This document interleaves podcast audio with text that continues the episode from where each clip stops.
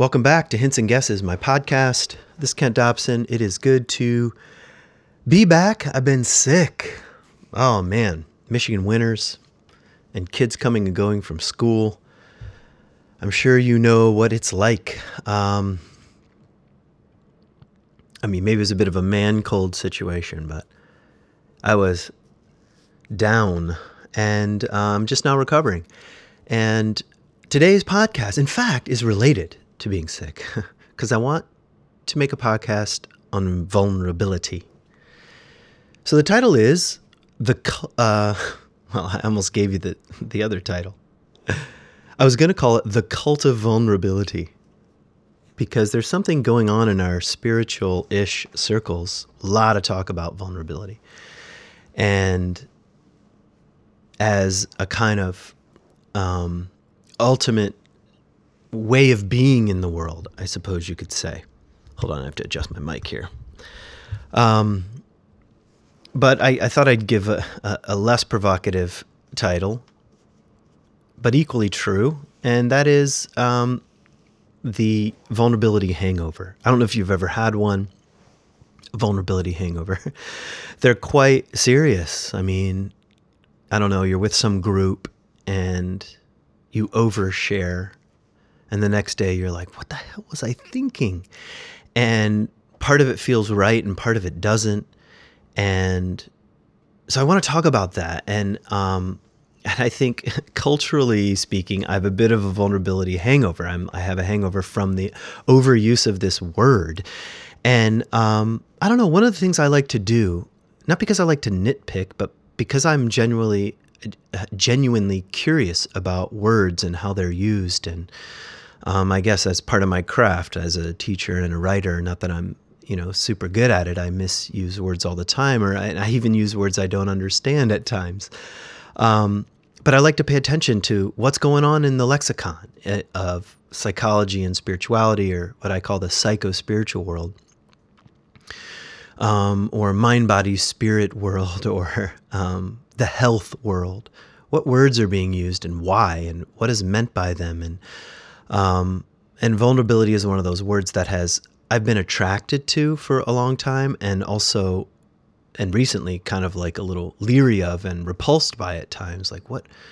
What is this? So that's what I want to talk about today. I want to talk about vulnerability, not as like, is it good or is it bad, but to try to get under the surface a little bit and and really even to talk about the origin of the word itself. And I think I'll try to share like some hints and guesses, title of my podcast, um, about about the word and about its um, I don't know, it is an ingredient in a healthy spirituality and and let's try to parse that out a bit.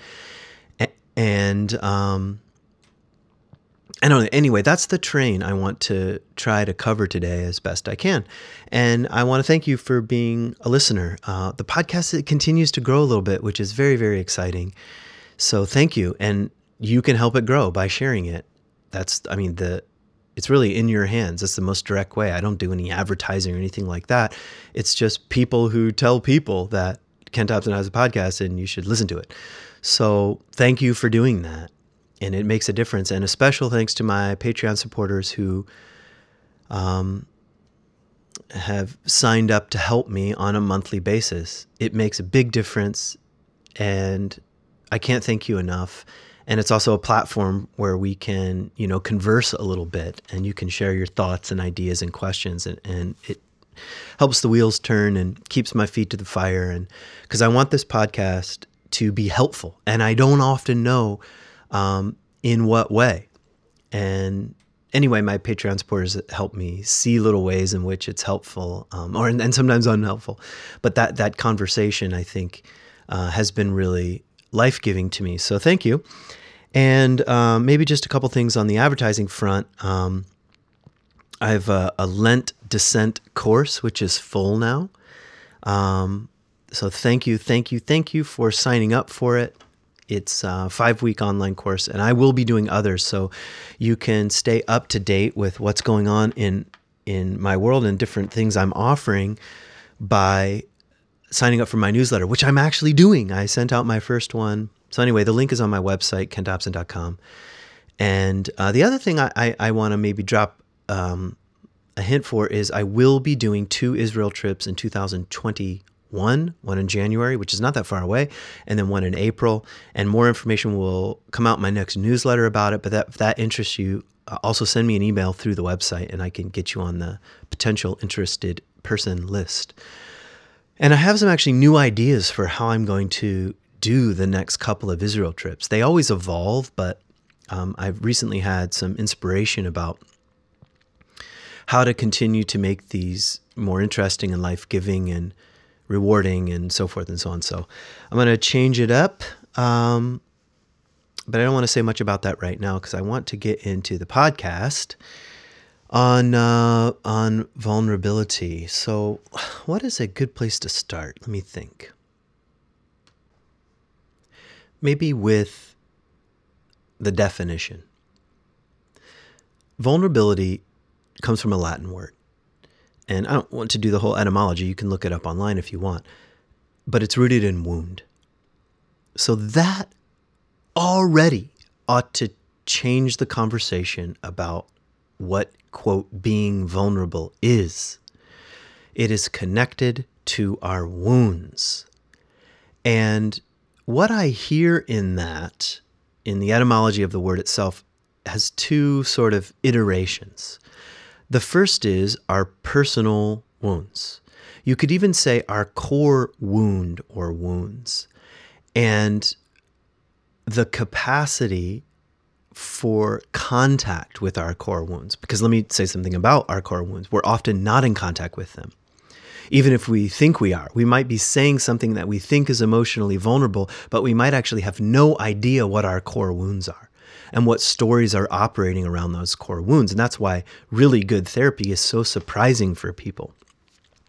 It's never what you think, in other words. So I think being vulnerable on the personal level um, is a, on one level, is about your relationship with your wounds. That is not the same thing as saying you should share them or talk about them or expose them or continue to expose them. I'm just saying contact with them. If you tell me I'm just trying to be vulnerable, I think to myself, how connected are you with your wounds? That's what the word itself is is luring us toward. The other is maybe cult well, cultural, I don't know if that's the right word for it, but um, maybe larger than personal. Transpersonal would be the right way to put it. And that is our fundamental vulnerability as human beings. Our great wound which is something like th- our consciousness around our own mortality and fragility and um, and uh, shadow light side. In other words, we're not so pure. Um, and that's collective. That's collective. It's not, I mean, it's personal, but it's not personal. You're going to die, in other words.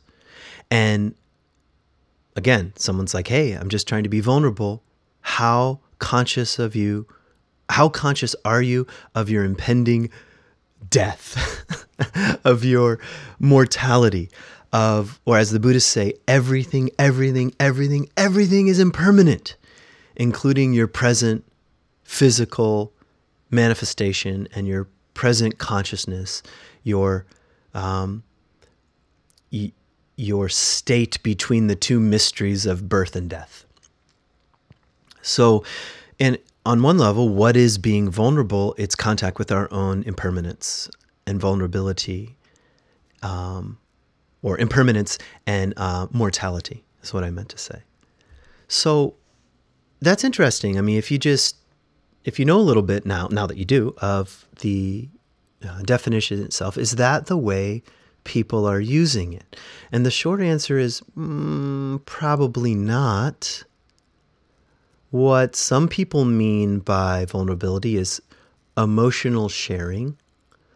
I have feelings and I want others to know about my feelings.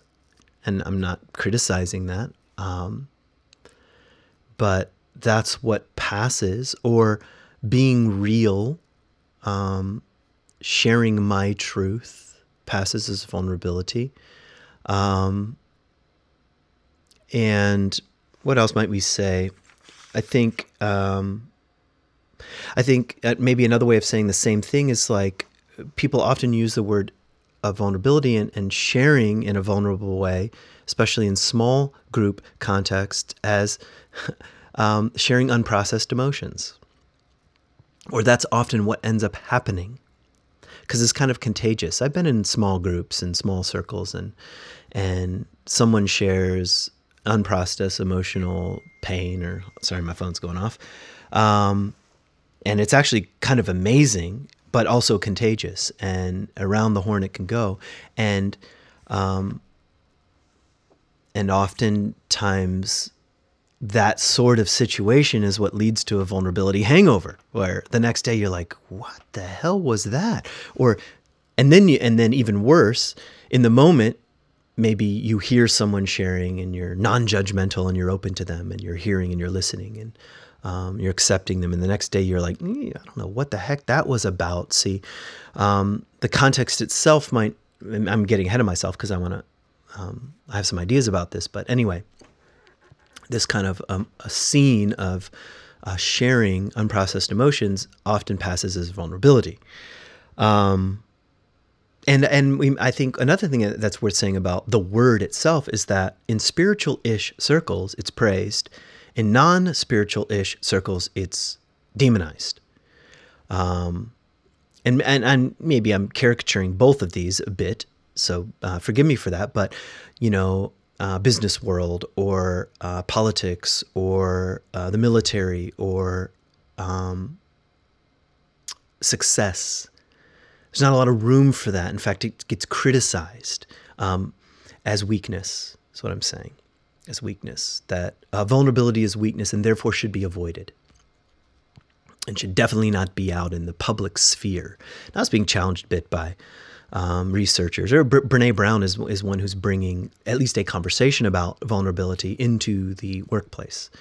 And of course, uh, probably not everything I'm saying here is going to harmonize with what she's been offering the world, but she's been offering a tremendous gift in in bringing up the conversation around shame um, and around vulnerability and and getting it not just in and not keeping it just inside intimate relationships, but extending that out and even into the work environment.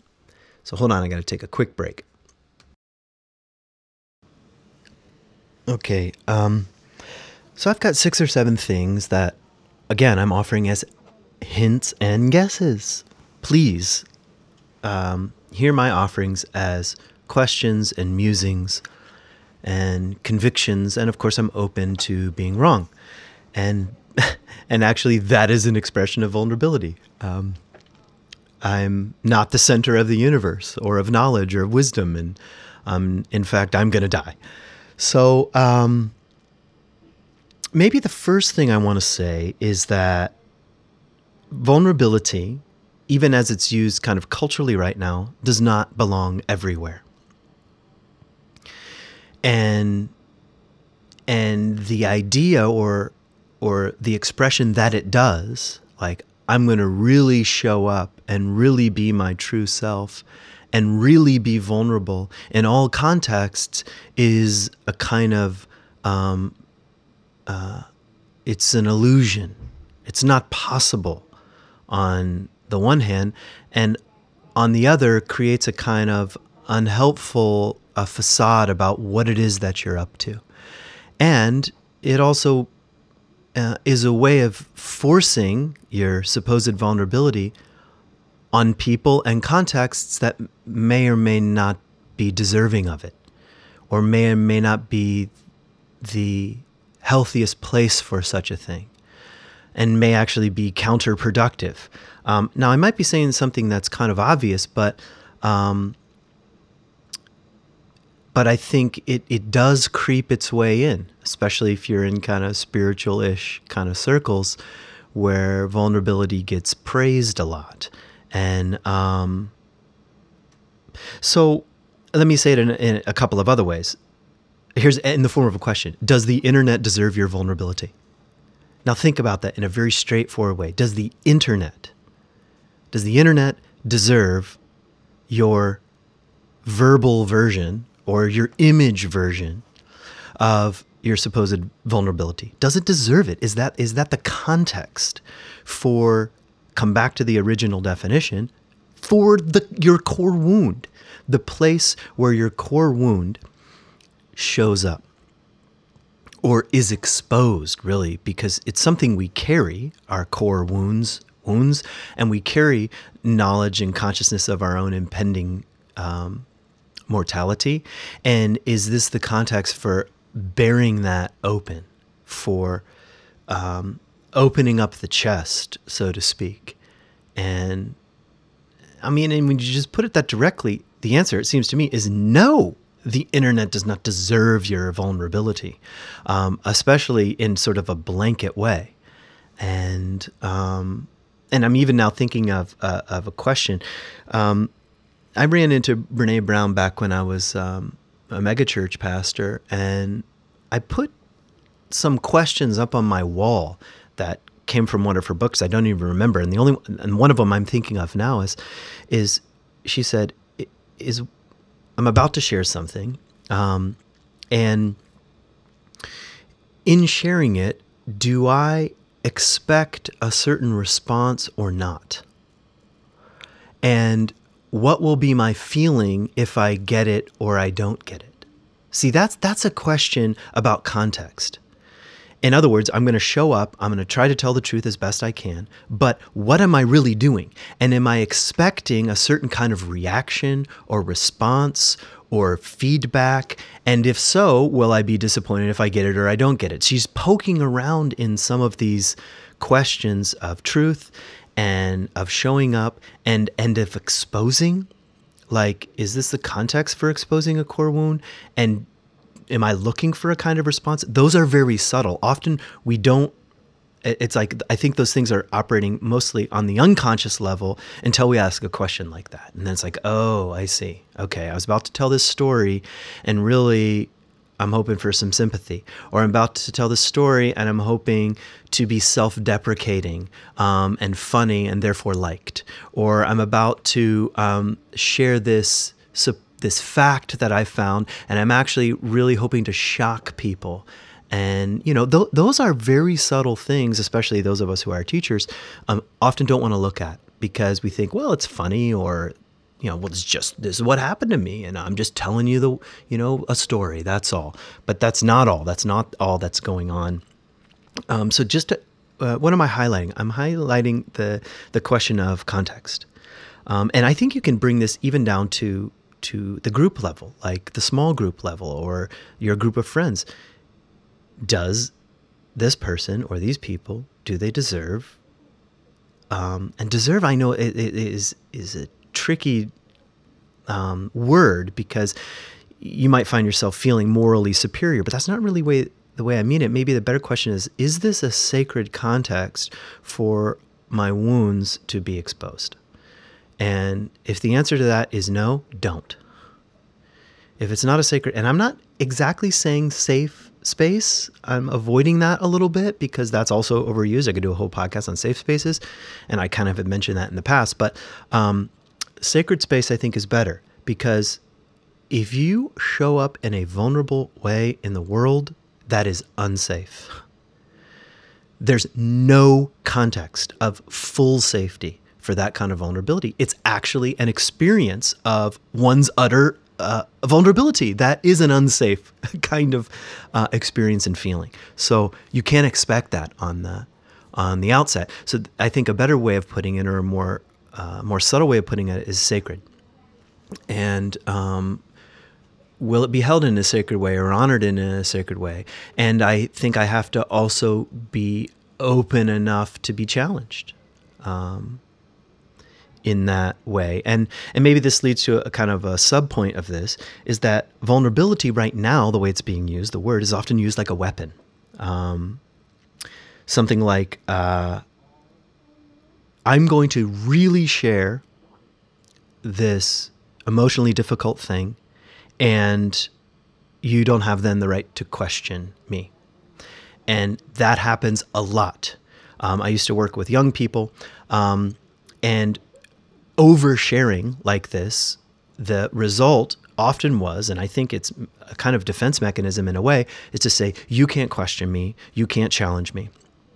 It's not quite the same thing. Again, back to my definition of vulnerability. And I'll give you an example that was kind of tragic. So um, I used to work at a Christian school, and we had chapels. And imagine, you know, seven, eight hundred kids gathering once a week, or more than once a week, and um, we'd have some music and and often a teaching, and I'd do some teaching, and other teachers would, and sometimes we'd have guests, and um, I often did the music too, along with students, and and a lot of it was student led, and and and me and another guy were in charge of chapels essentially, and um, I can't remember how the circumstances came about exactly, but we sort of handed over a few chapels to the students, and and they chose this one girl to uh, give a talk, and um, I didn't see her talk ahead of time. I don't know about my colleague, um, but they whatever she had uh, ma- uh, created a talk, and um, she had some slides and so forth, and it turned out she had a really um, significant uh, skin disorder of some sort. And she was also a very beautiful person, but you couldn't really tell uh, um, because she didn't have much of the skin disorder on her face. So it was mostly covered, in other words. And she's giving the talk, and and as soon as she started, I was like, oh shit, um, this is not, in my view, the, a sacred context. Seven, eight hundred students. Um, going down this path. And sh- then she put up a, a photograph of her back. And it was a very um, provocative and, and vulnerable photograph, wrong context. But in, in the kind of, um, I think the students, as best they could, some of them, um, handled handled it very well. Others did not handle it very well, and it had that counter effect. But the odd thing about is like you can't then now say anything negative about me because I've overshared here, and it's kind of. Creates a kind of protective shield that doesn't actually work because then students are talking about behind their back. They're talking about that photograph and they're like, ooh, you know, they're saying little comments because they're freaking teenagers and don't act like adults are any better. They're not.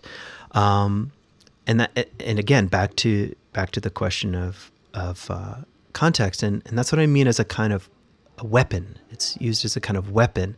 Um, and here's another example. Um, when I worked at a at a megachurch, one time we were we, I was on a we set up a new committee and and we said to some of the employees, you come up with the rules for how we're going to it was kind of an executive sort of committee and lots of different people were on it. And we were trying to tackle a problem and, and they came up with a list of rules. And rule number one was uh, be vulnerable.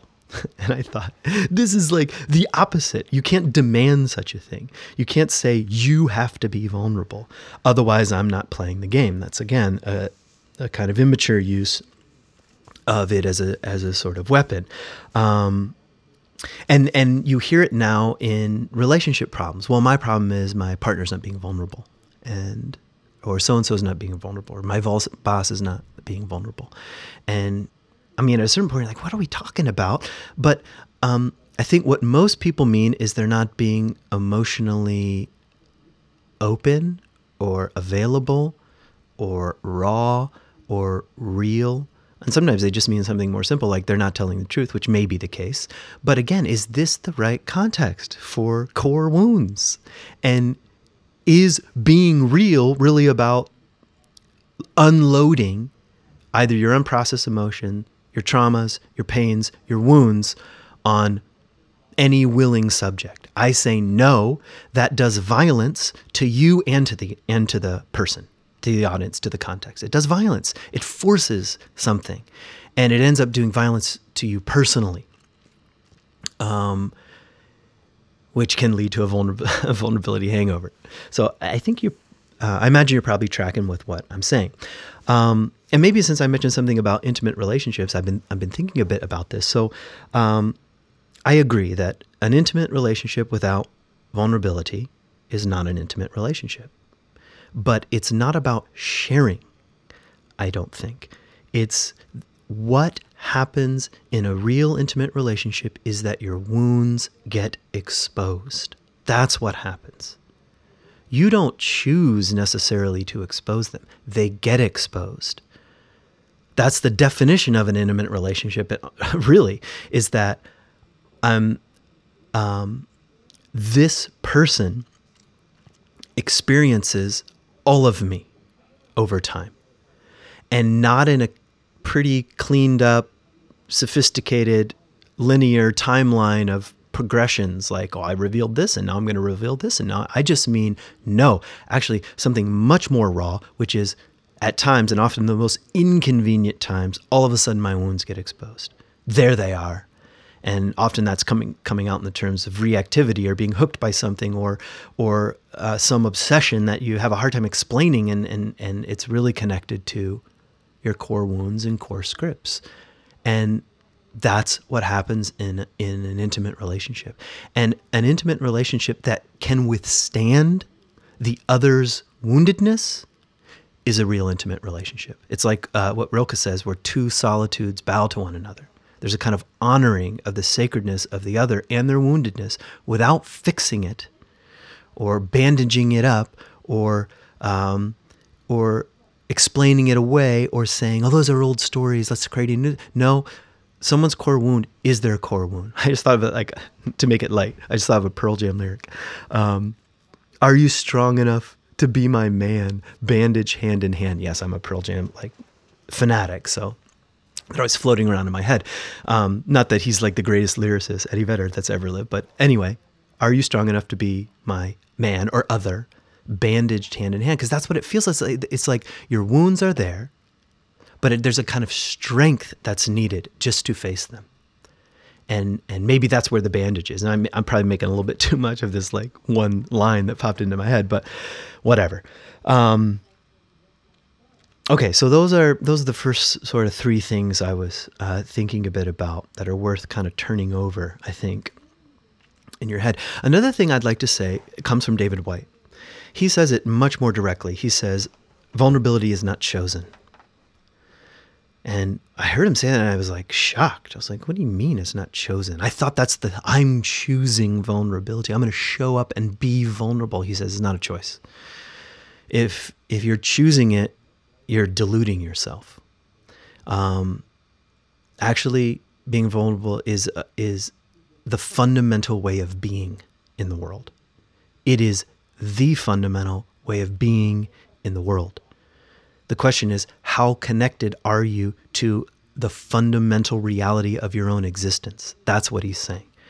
Meaning, your mortality, your woundedness, your uh, capacities for greatness, your capacities for darkness, um, your inability to control um, all the factors of your life, all of those things, your the rawness of just being exposed to life itself. That is not a choice. The only choice is involved is in how many layers you are putting between your fundamental reality and who you think you are.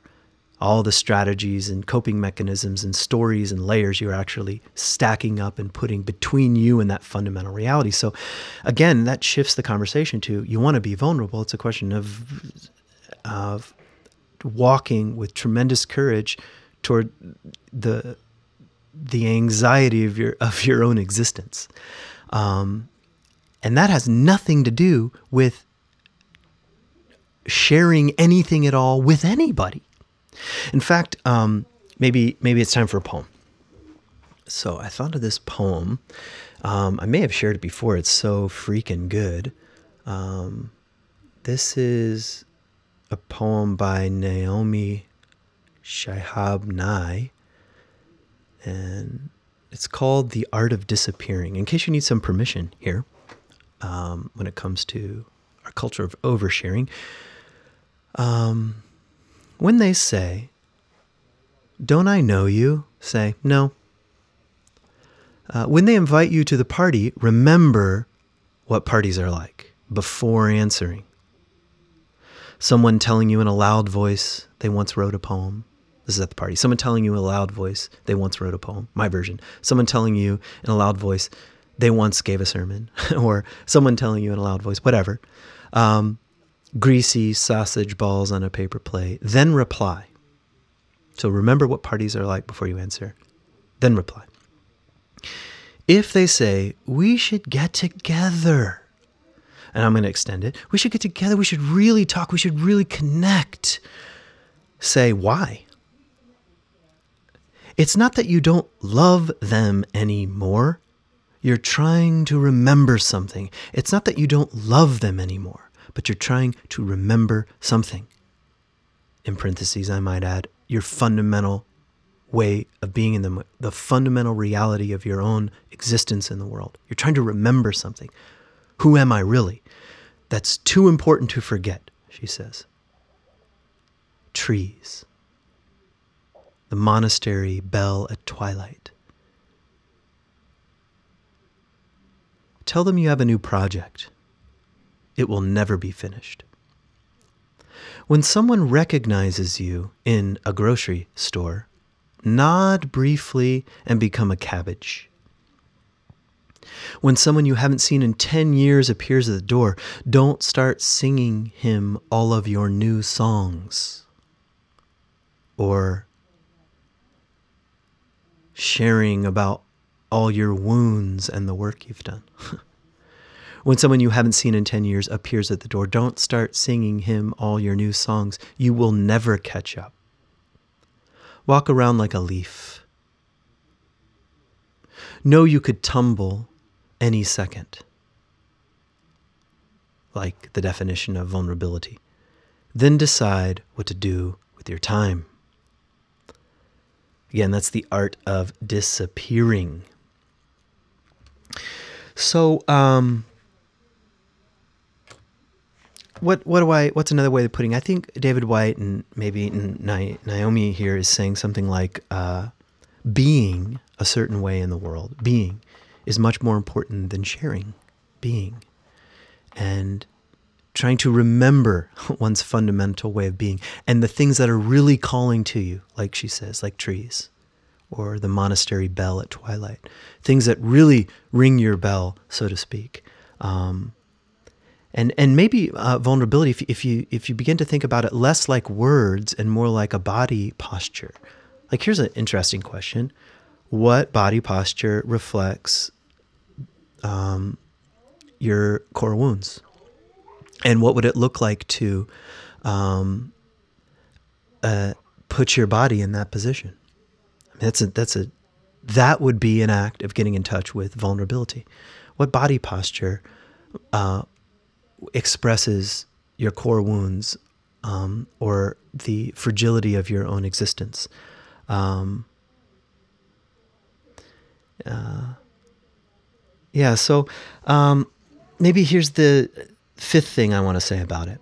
Um, when it comes to sharing what it what it's like to be us, which is a lifelong task, and maybe as an aside, why are we talking about vulnerability anyway? Because it's part of growing up and coming into greater consciousness, and um, and we desperately need to grow up. As Bill Plotkin says, we live in a patho-adolescent culture. Um, we're pathologically adolescent as a culture, and it's our um, center of gravity as a culture. Very few adults out there, um, and very few healthy, generative, life giving adults, and even fewer elders who are telling us the stories and protecting the earth and um, thinking about the next seven generations. So, why are we talking about vulnerability? Because it's part of the process of growing up. So, it matters. Um, but um, we often don't know what's true when it uh, comes out of our mouth. So, one of my one, one of the teachers I like, she I one time heard her say, um, um, I'll never betray that inner voice. I thought, oh, that's nice. But which one? You know, which one? Like the ego? um, or or some persona, some mask, some wounded child, some loyal soldier, some escapist, some lion tamer, um, some shadow, some uh, prince or princess. You know, I have like a whole army of people of inner voices so to speak so easier said than done so the the task itself is is noble it's the path of soul to say I want to choose authenticity. And you don't get to find out about authenticity except by choosing it, um, except by walking bravely into the into the reality of your own existence, saying, This is what it's like to be me. But at the same time, you're saying the moment you say that, you also, there's a seed of doubt in there that says something like, And you are just finding out. And after all, I mean, I've said this before on the podcast, but um, the person, you, your best friend, your spouse, your lover, your boyfriend, your girlfriend, your parent, they are your kid. In truth, they are a fundamental mystery unto you. You think you know them, ha, barely. Hints and guesses, but they are a mystery. And if that's the case, it's also case, the case on the inner landscape. You are a mystery to yourself. So, um, this whole obsession with being real and showing up and telling your truth, I mean, I I have to remind myself, okay, I'm going to show up. I'm going to say what I think is true and needed in this context and especially I might ask questions like, "Is this a sacred context?" Especially if there's some woundedness involved. But I have to also have the courage to say, "I might be wrong. I might be wrong about." Um, about the way I'm putting things, about the story that I'm spinning. And I don't know, I'm in my 40s now and I've seen even major life stories that I've told for years dissolve, um, get rearranged, get dismantled and sometimes by telling them and, and telling them again, I, I, I feel myself, wait a minute, I don't know if that's true anymore. Or that's the way I saw it, but I think there's a whole other landscape just beneath that story that I've committed my life to telling and retelling.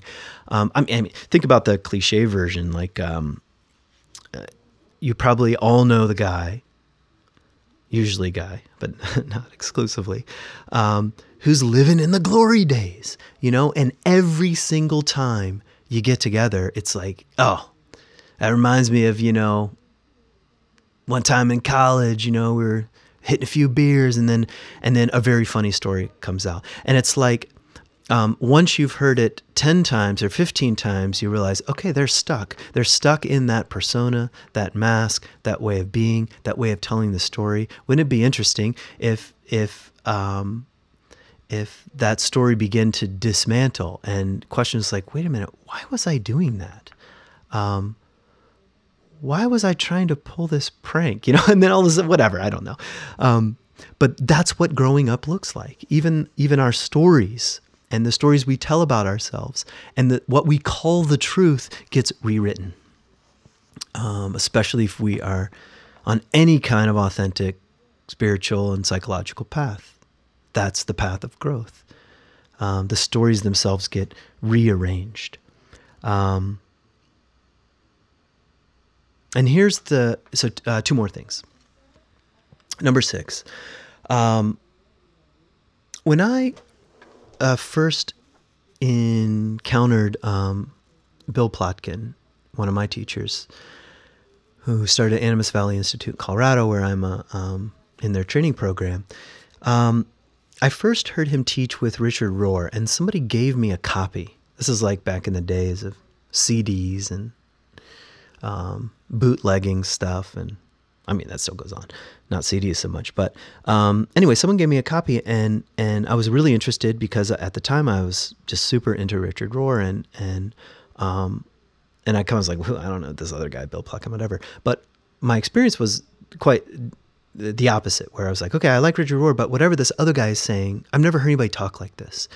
And um, and and if I remember correct, correctly, he was talking a bit about rites of passage, and it just lit me up. I mean, both because I had read some Joseph Campbell and some other writers on on uh, rites passage, and um, I felt a kind of cultural hole uh, in this area, and maybe personal hole too.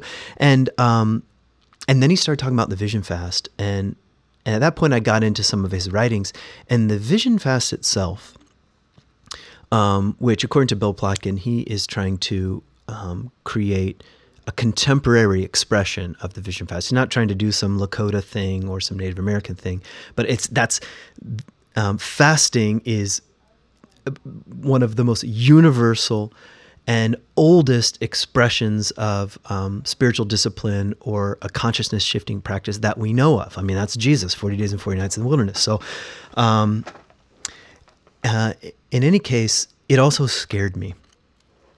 And, um, and I've and I and I've done a vision fast, a four day fast out in the wilderness. It's a little bit longer experience at Animas, where there's some um, prep work and group work, and then some post stuff. So it's very intense. But the the whole point, the the symbolic point of a vision fast is to expose yourself to the way things are, to the natural world, to empty yourself, to not even go with any food, to not have any inputs, no iPhone, no cell phone reception, no distractions, no food, just enough um, shelter so you don't die out there, but it is actually much closer to the fundamental nature of being, meaning vulnerability in its traditional sense of the word. It's an experience of vulnerability. And it's funny because I can even now, uh, I, I did one a few years ago, barely have words for the the experience itself because it was happening unto me. And um, I was experiencing myself in my own fundamental nakedness, to put it that way, and the fragility of my own existence, and also with my desires and hangups and and desire to to do something meaningful in my life and with my life, and to listen to voices beyond the ones that had you know uh, controlled me up to that point. I'm saying that all kinds of other factors stirring around in there, but this idea that um, we would expose ourselves to nature without uh, all of the tools and mechanisms and words uh, is an experience of vulnerability, and it requires solitude. And I think if if I could sum up um, what I the aim of this podcast is to say something like this. It's much more likely that the practice of solitude in your life will lead you through the transformative gates of vulnerability than a companion, than sharing, than groups, than Facebook, than the internet, than blog posts and books. Solitude. This, as Rilke says, to walk out into your heart as onto a vast plain. To walk out into your heart as onto a vast plain, and there the immense loneliness begins. That is vulnerability. And it's not so pretty. I mean, how can that freaking be popular? Um, and I think um, this invitation of solitude is is so countercultural. I mean, and I can feel it in my own life. I mean, when, when I go to wild places, it takes me about a day, sometimes two. Sometimes I have to go through a series of rituals and prayers to help me let go um, and just accept the fact that I'm in a wild place with no no cell phone reception because it's like there's a clinginess to our culture. And at every moment, like I was making this podcast a minute ago and my phone's blowing up and I forgot to turn it off. And it's like at any moment, anybody can annoy me and ask me questions about anything. I got a text about about a jacket that was on sale from my friend. So, I mean, thanks. I, am I'm, I'm interested in the jacket. Um, but it's just like constant, constant, constant, constant. Nothing in our culture um, praises or invites us into the transformative gates of solitude. And there's nothing like solitude um, to lead us uh, to vulnerability and to a deeper experience of our fundamental fragility and mortality and closer to our wounds. And and here's the final thing I want to say, and it comes from Robert Bly. He says, To rise, you must descend into your wounds. The fundamental, transformative um, story of human nature is to rise, you must descend. That's the death and resurrection of Jesus. That's um, um, reincarnation, the, the cycle, the birth, death, uh, birth, death, birth, death, or the life, death, life cycle. Um, it's saying the same thing To rise, we must descend into our wounds. We think it's the opposite. To rise, I must overcome my wounds, fix my wounds, heal my wounds, um, uh, just expose them so that people can see them and then move on. No, to descend into them. And that's not such friendly territory. Um, you might need some help on that particular journey. It's definitely countercultural. Um, but I think uh, to offer um, uh, another definition of vulnerability, as I've been trying to hover around it in my own way, is to use Robert Bly, which is to rise, you must descend into your wounds. So, my friends, I trust there's um, something you heard and that piqued your interest, that um, got like a thorn in your side, um, or um, I hope challenged you or encouraged you uh, to keep going on this, um, on the on the wild and transformative path of death and resurrection, of rebirth. So thanks for listening.